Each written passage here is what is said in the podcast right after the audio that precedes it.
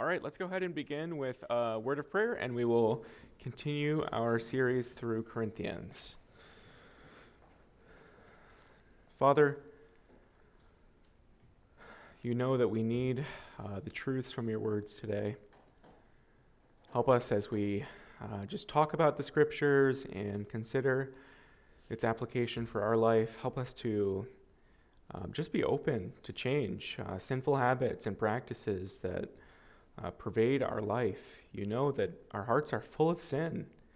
And we see a lot of the Corinthian church that is even replicated in our own lives. Help us to strive for personal holiness, to be distinct from the world, uh, to really just, through our life, uh, show the world that we follow Jesus. We're not caught up in what this world has to offer. Thank you for your Son, and it's in His name we pray. Amen. All right, if you remember last week, we took a little bit of time at the beginning to kind of understand what the city of Corinth was like. I thought understanding uh, maybe its culture really helped to like bring the book to life for us. So I'm going to throw another map on the screen for you here.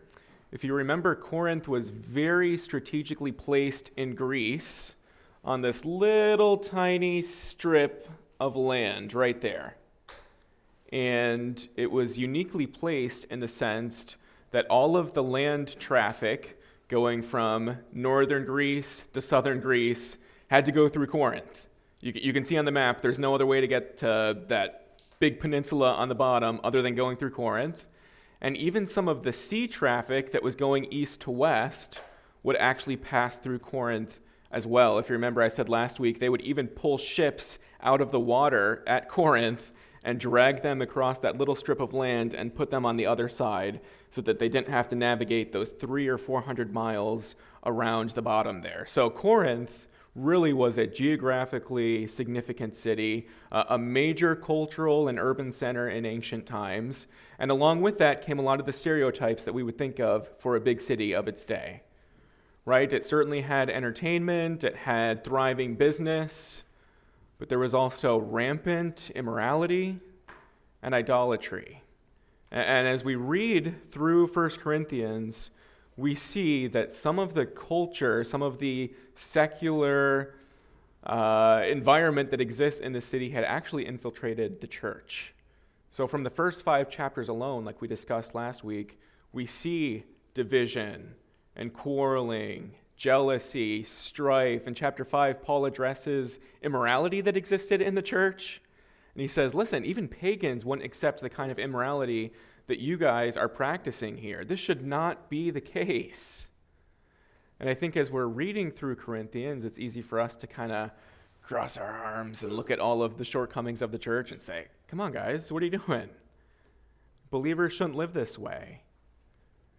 And I would just challenge us to think maybe a little bit more reflectively as we read through Corinthians and, and, really discern in our own hearts if some of the things that we see that manifested itself in this church aren't also true in our lives.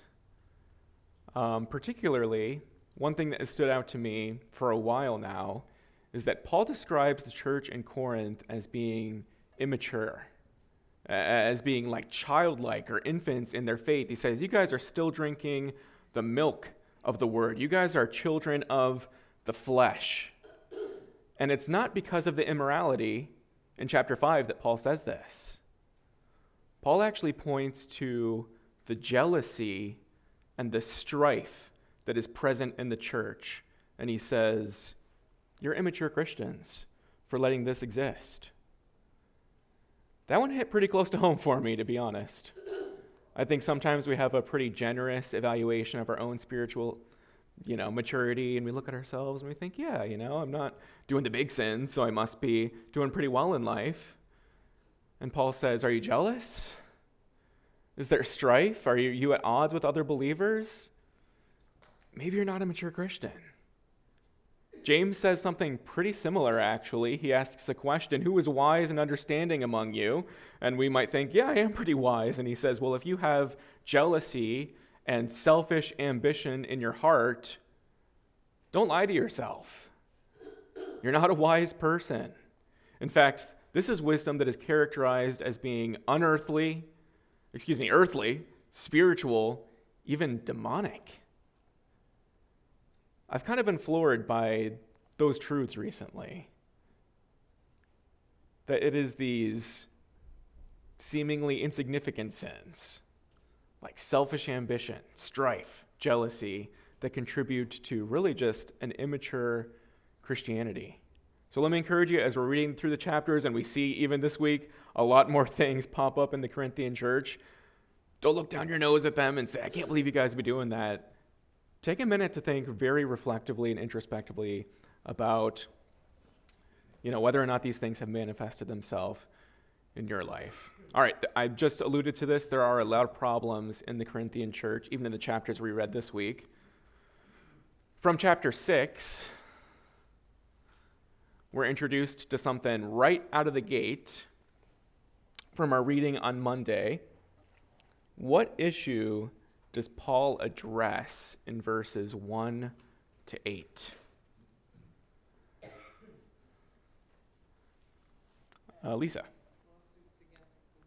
Yeah, lawsuits against believers. It seems to be a pretty prevalent practice in Corinth at this time um, for two believers who had a disagreement rather than trying to figure things out amongst themselves to just take it to court.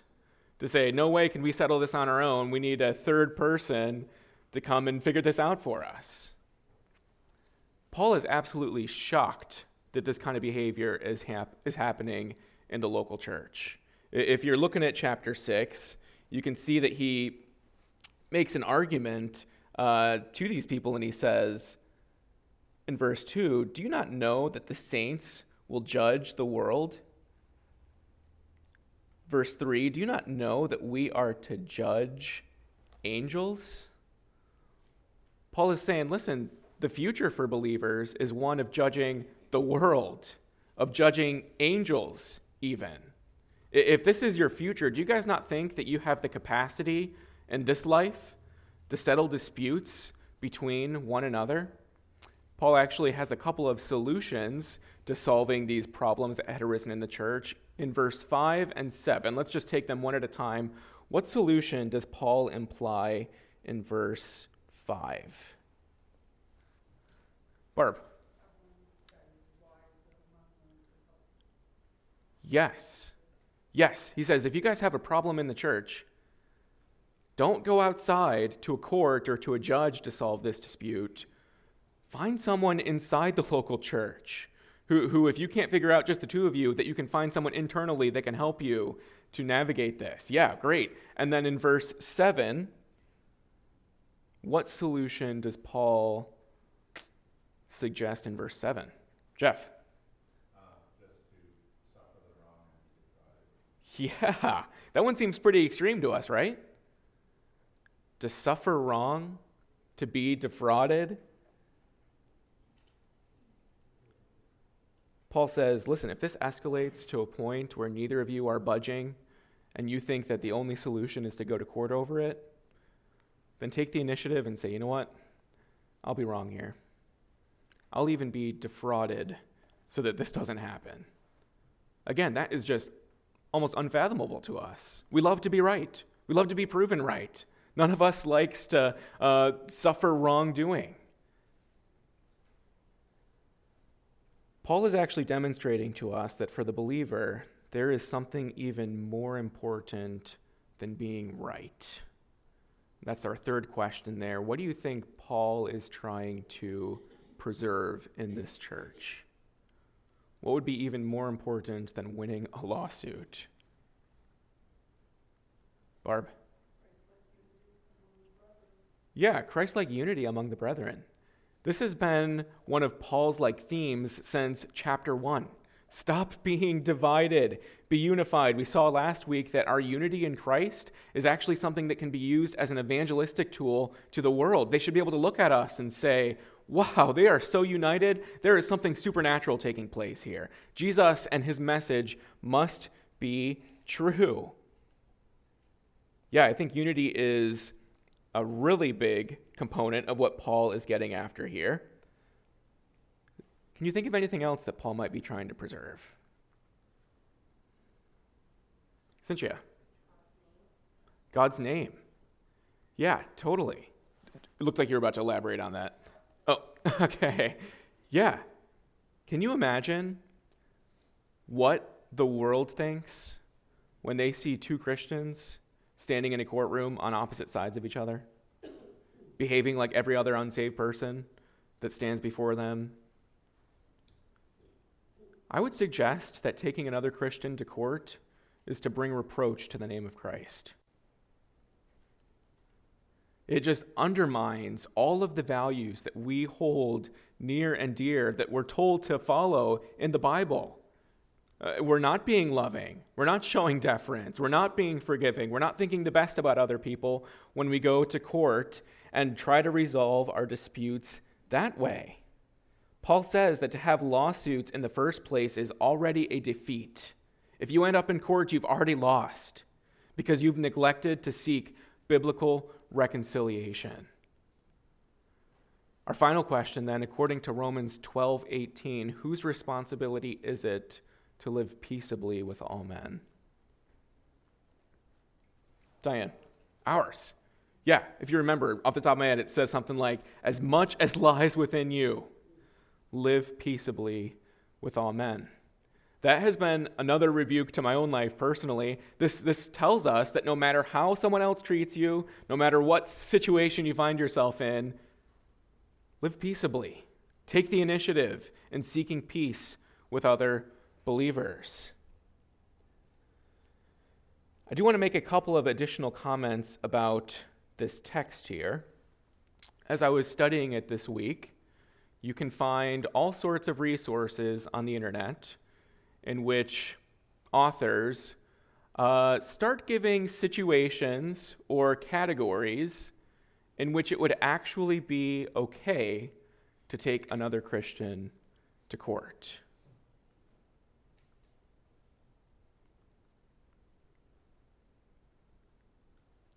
They get so nuanced that it really is hard, I think, for the average person to really understand these things at some level. But let me encourage you to let the scripture speak for itself. Right? There are people who look at this text and say, well, maybe there's an exception here. Maybe this isn't exactly what it means. I can think of a scenario in which, you know, going to court would be okay. Can I just encourage you to look again at the text? And God's advice to us through the Apostle Paul in verse 7 is why not rather suffer wrong? why not rather be defrauded? There has to be something even more important to us than being proven right, than getting compensated for wrongs done to us. Let me encourage you to really consider preserving and protecting the testimony of the church and the name of Jesus Christ, and be willing to suffer wrong, like the scripture says. I do have another facet, I think, to this conversation, at least as I was reading 1 Corinthians chapter 6, the thought came to mind what about in like a context where someone has committed a crime, right? Where the law has been broken. What does a Christian do in that situation? Here's kind of a dramatic example for you, but let's pretend that one of your loved ones gets murdered and you call the police and you get this investigation going and come to find out the person who murdered your loved one is a Christian. And you're left thinking, okay, does 1 Corinthians chapter 6 apply here? Do I instead take this to the local church and try to resolve this matter internally? Do we just try to seek justice within the walls of these church? That was something that I was thinking about as I was reading this text. How does that apply here? Well, I think there's a passage of scripture that we read pretty recently that helps us out with that question. It's from Romans chapter 13. Speaking about the government, it says this If you do wrong, be afraid, for he, or the government, does not bear the sword in vain. For he is the servant of God, an avenger who carries out God's wrath on the wrongdoer very clearly the role of the government, its God given responsibility, is to execute justice on people who have done wrong. Additionally, John actually pointed out to me earlier in the week that in criminal cases, It is not an individual who has the responsibility to bring another individual to justice in a court setting. It's actually the state who takes it upon themselves to prosecute criminals. So it would not be one Christian against another Christian in a courtroom trying to seek justice when a crime has been committed. It is the state that does that. And I think that absolves or relieves some of the tension that you might feel when a crime is committed. Uh, am I really supposed to do this? The state takes over at that point and, and makes sure that justice is um, served. Uh, so I think in crimes or cases like that, we can understand uh, the broader context of the scriptures and bring in other, other things to support that. But maybe just a silly example what this is saying is if someone owes you 100 bucks, don't take them to court over it if they refuse to pay you. Be willing to be defrauded. Be willing to suffer wrong. Moving on now to the second half of 1 Corinthians chapter 6. Paul concludes this section by talking about how we should flee sexual immorality. And he says that we should glorify God with our bodies. So, according to verse 20, what reason is given as to why we should glorify God with our bodies. Where does Paul base this argument? Yeah, Claire. Yeah, our bodies are not our own. We have been bought with a price, exactly. And although this text doesn't really uh, elaborate on that price, 1 Peter chapter 1 does. According to that text of Scripture, what price were we bought with? John? The blood. Yeah, the precious blood of Jesus Christ. First Peter says it was not with, not with perishable things such as silver or gold, but with the precious blood of Jesus Christ, like that of a lamb without blemish or spot. The only Son of God shed his blood so that you and I could be redeemed from sin, not continue to live in it. And so, what instruction does Romans 12, verses 1 and 2 give regarding our bodies? If we've been bought with a price, yeah, Will.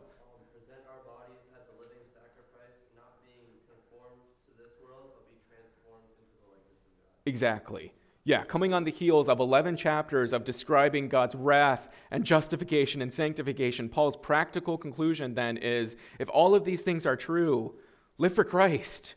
Give your body as a sacrifice to Him. This is the thing that makes sense. It's a form of worship.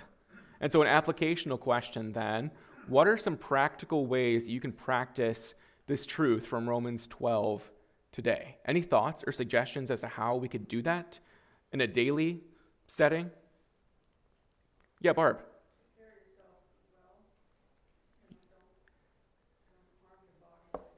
I think that's a great one. Yeah. Take care of the body that God has given you. Make sure that it is healthy and able to serve Him. Yeah, totally. Any other thoughts? Shane.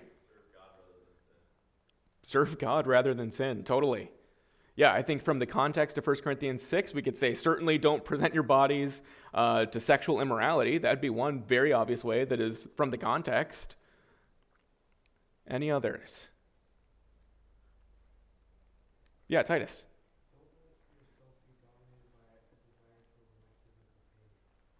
Interesting. Okay, could you elaborate on that a little bit more?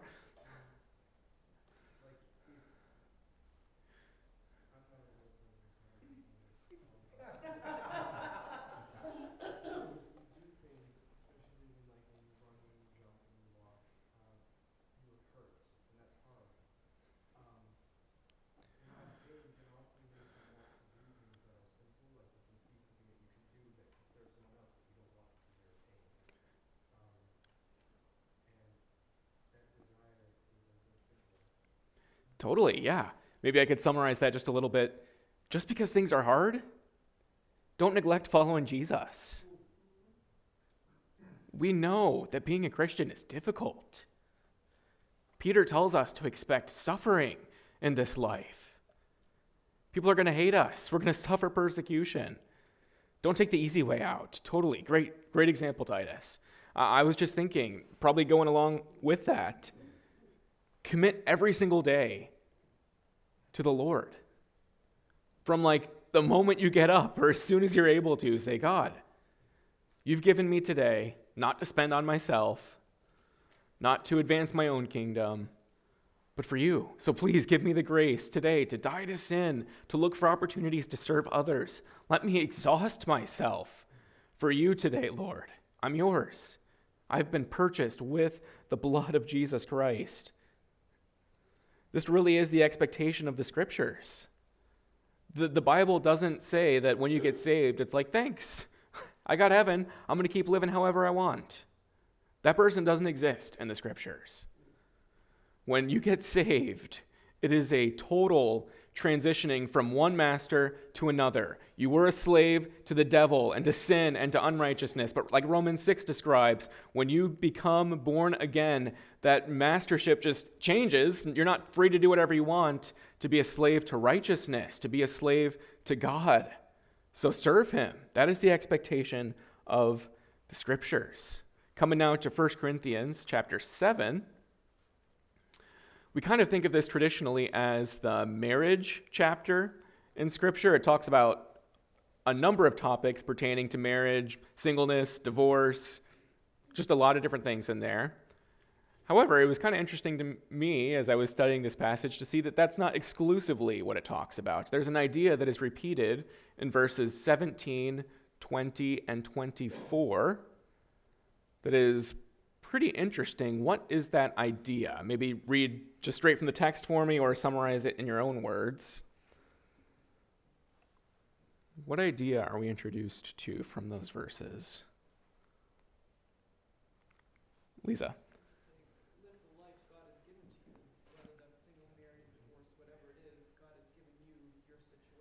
Yeah, yeah, lead the life that the Lord has assigned to you. Remain in the condition that you've been called in. In other words, you've been put into specific situations in your life for a reason. Paul is going to say, don't try and force your way out of these categories. And he gives several examples in verses 18, 21, and 27 as to like an application of this principle. What were those examples that Paul lists off?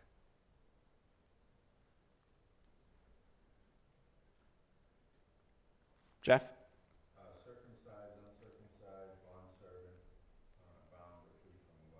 Yeah. Yeah, he lists like these three different categories in which we should remain in the condition in which we were called married or not, circumcised or uncircumcised, or slave or free. Maybe like three categories. We might think of them as like um, an ethical category, maybe a economic category, our marital status. And Paul says, listen, you've been put in these situations, stay in them. Question number three Who has put you in those circumstances? You can just call it out, it's easy. God. These things are not chance that you're in this. God put you there. And so, what does this passage of Scripture teach us about the desires we have for circumstances other than the ones we are presently in? Barb. Totally to be content in the situation that God has put us in. Any other thoughts on that? Yeah, John.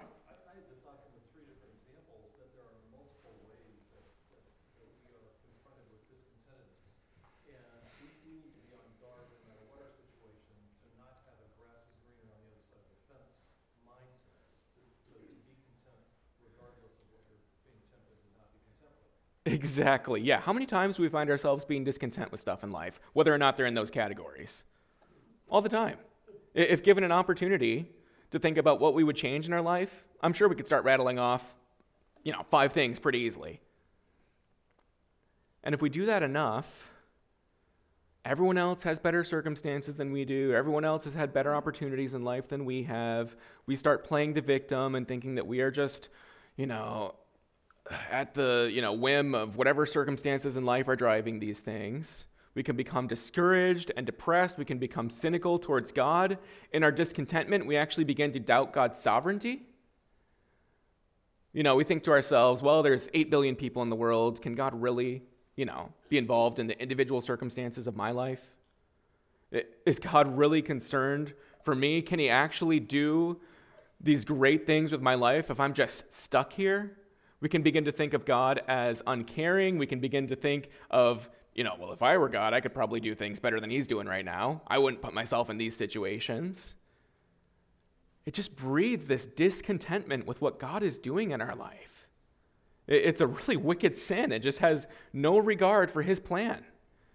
Maybe put positively, Paul is illustrating through these three examples here that we are not just victims to random circumstances in life. If you find yourself enslaved, even, can you trust that God put you there?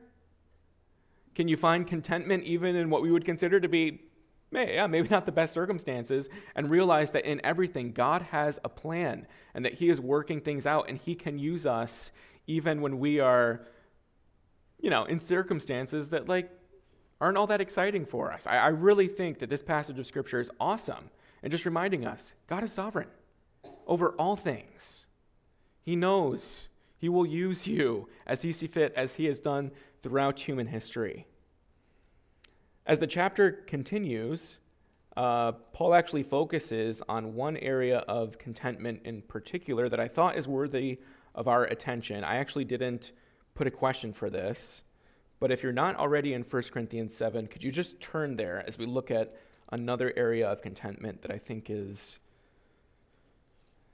relevant for us today? 1 Corinthians 7, verse 8. Paul says this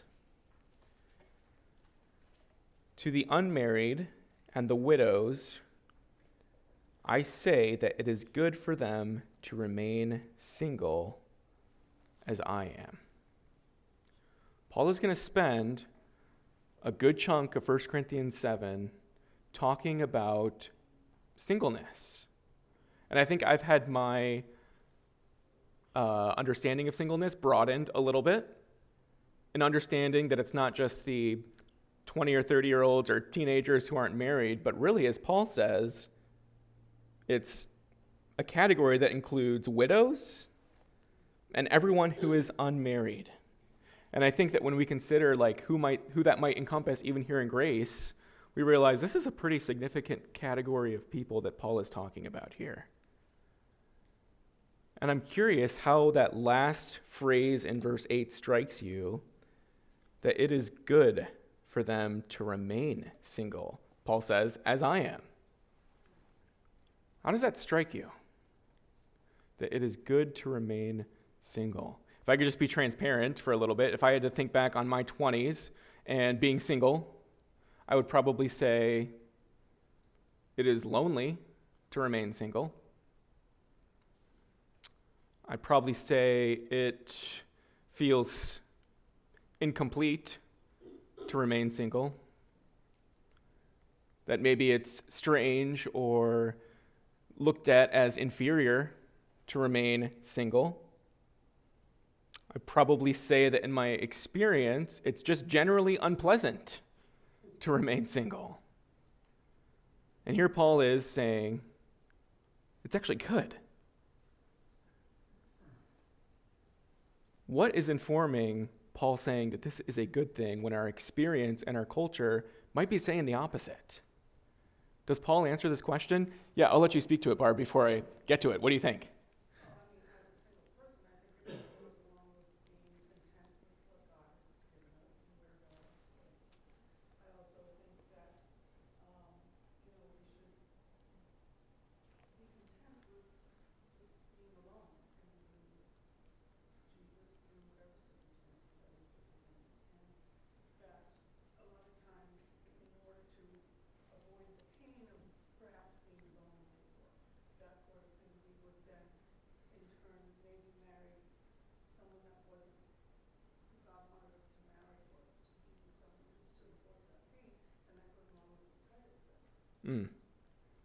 Yeah, Paul actually is going to elaborate maybe on some of what you're saying, Barb, in later verses in 1 Corinthians chapter 7. We'll look at verse 32. Although it's alluded to prior to verse 32, I think it really comes to a head here. Paul says this I want you to be free from anxieties. The unmarried man is anxious about the things of the Lord, how to please the Lord. But the married man is anxious about worldly things, how to please his wife, and his interests are divided. And the unmarried or betrothed woman is anxious about the things of the Lord, how to be holy in body and spirit. but the married woman is anxious about worldly things, how to please her husband. Paul uses a word here, anxious, that we're not totally used to seeing in this type of context here, but really it's describing, particularly with a married person, that they are anxious not only to please the Lord, but they have a responsibility to take care of a spouse. Paul isn't saying that marriage is a bad thing. Far from it. In this chapter, he's careful to say, no, marriage is great. You should be married. But when talking about singleness, he says there is a real opportunity here. And if we just left it at that, our culture actually presently would say that singleness is a great thing. You're right, Paul. Our, our culture looks at singleness and says, you are free to be promiscuous if you are single. You are free to spend your time however you want. You don't have to ask someone if you can go somewhere because you're single. Go for it.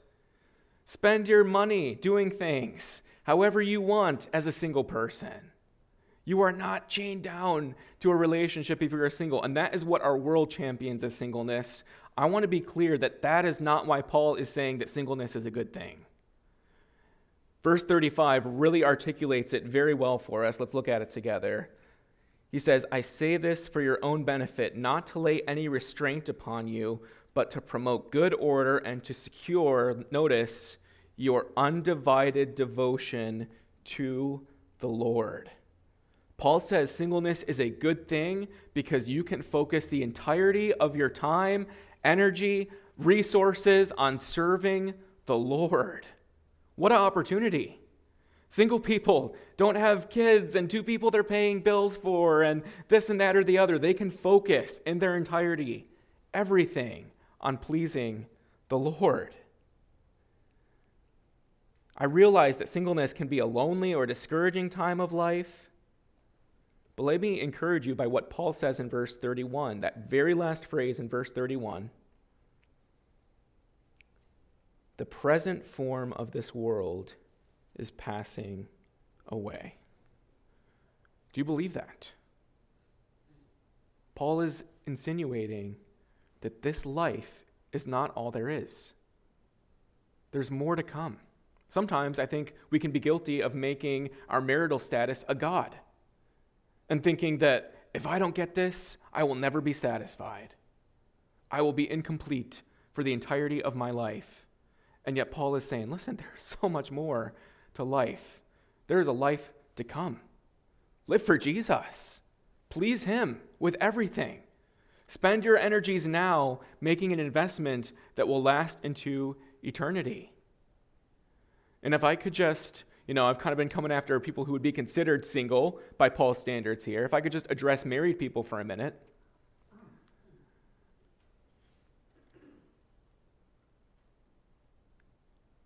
As you talk about marriage to people who are not yet married, please do not communicate that marriage is the pinnacle of the Christian experience.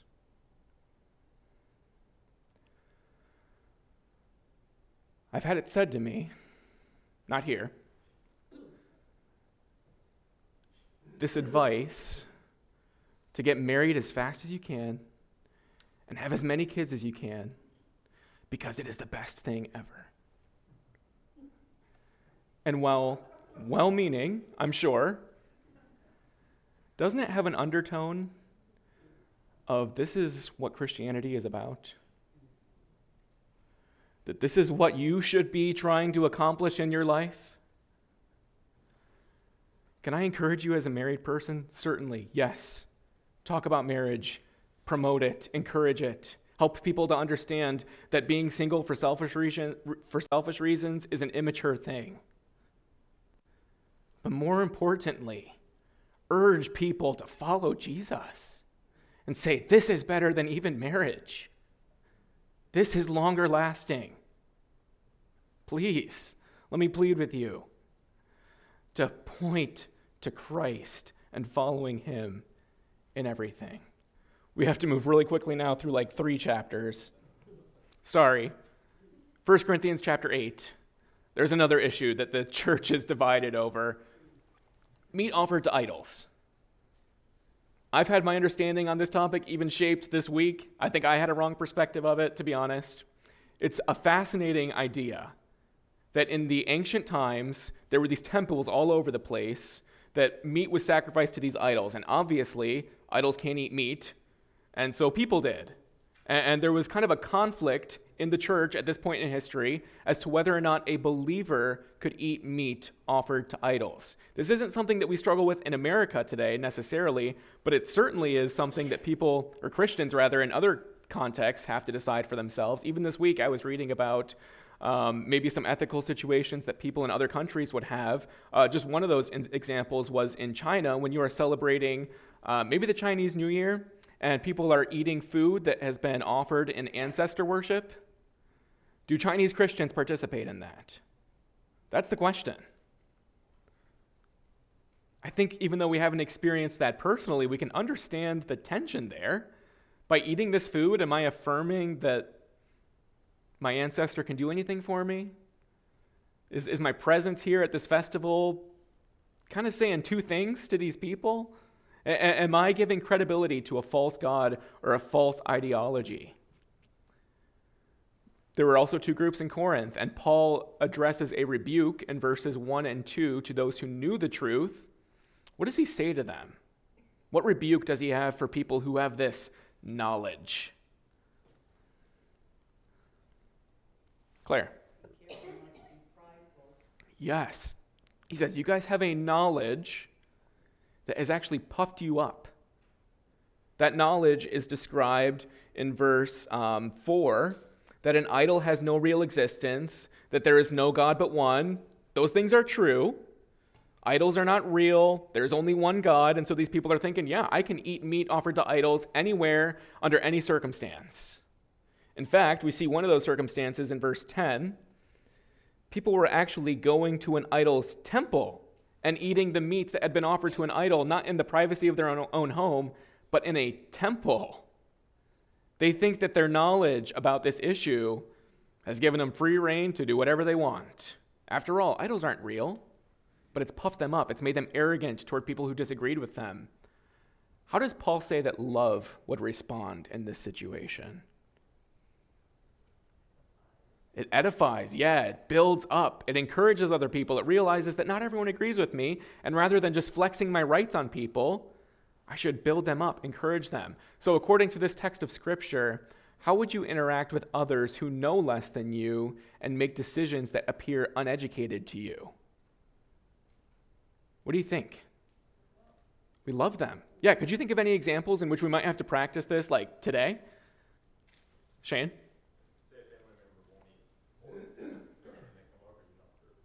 Exactly. Yeah. I, I was thinking about uh, Bible translations. Sometimes there can be like a, a sense of superiority from one person to another who says, You think this about a Bible translation? Come on. That is love that is being arrogant. We should instead put our arms around other people and build them up and encourage them.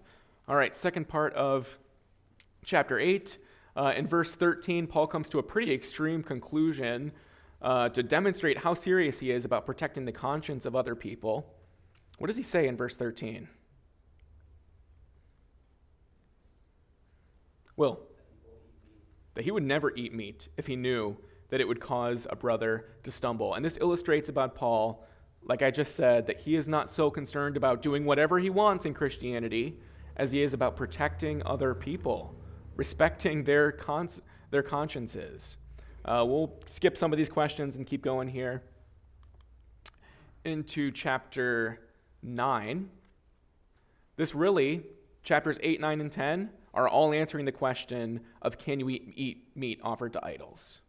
Chapter 9 doesn't seem like it on the surface, but if you remember, at the end of chapter 8, Paul says, Listen, I will lay aside my rights to eat meat if it means that a brother is encouraged, that I don't violate their conscience. And so, chapter 9 is all about laying aside rights. Paul says, I've laid aside the right to take a godly wife, I've laid aside the right to be compensated for my work. For what purpose? In verses 19 to 23, what four groups of people does Paul say that he became like? He lists four groups or categories of people that Paul said, Hey, I've become like this.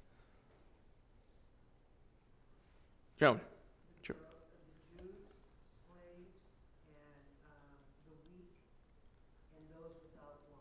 Yeah. Yes. Uh, I have them listed. It's the Jews, uh, those under the law, those outside the law, and the weak. Yes. Paul says, I've become all these things to all these different categories of people, but he makes an important clarification in verse 21. Anyone notice that? For those who are outside the law, when Paul says, I've become outside the law myself, he makes an important clarification and he says, Not that I've come from outside the law of God, I still am under the law of Christ, insinuating that people might take what he's saying about being outside of the law and turn that against him and say, Well, so you're just becoming lawless, Paul? to reach people. You're becoming all things to all men and doing things that a Christian should not be doing to try and reach Gentiles. Maybe a modern equivalent would be, yeah, I go to the club to, you know, share the gospel with people. Well, no, that's not what Paul is saying. He, he is still under God's law and has a desire to please him with personal holiness and his life, but he has become like a Gentile in some context, not following the Jewish law, so that he can reach these people. And that's the purpose that he does these things. Uh, again, we'll kind of skip some of these questions here. Look at the last one. What are some of the ways that we could implement a similar strategy to Paul today? Any ideas? How, how can we, like Paul says, become all things to all men? In what kind of situation could you see yourself doing something like that? Any thoughts? Titus. Yeah. Not sitting on your high horse and saying, well, I've never said. But yeah, admitting you're a sinner to other sinners. Totally.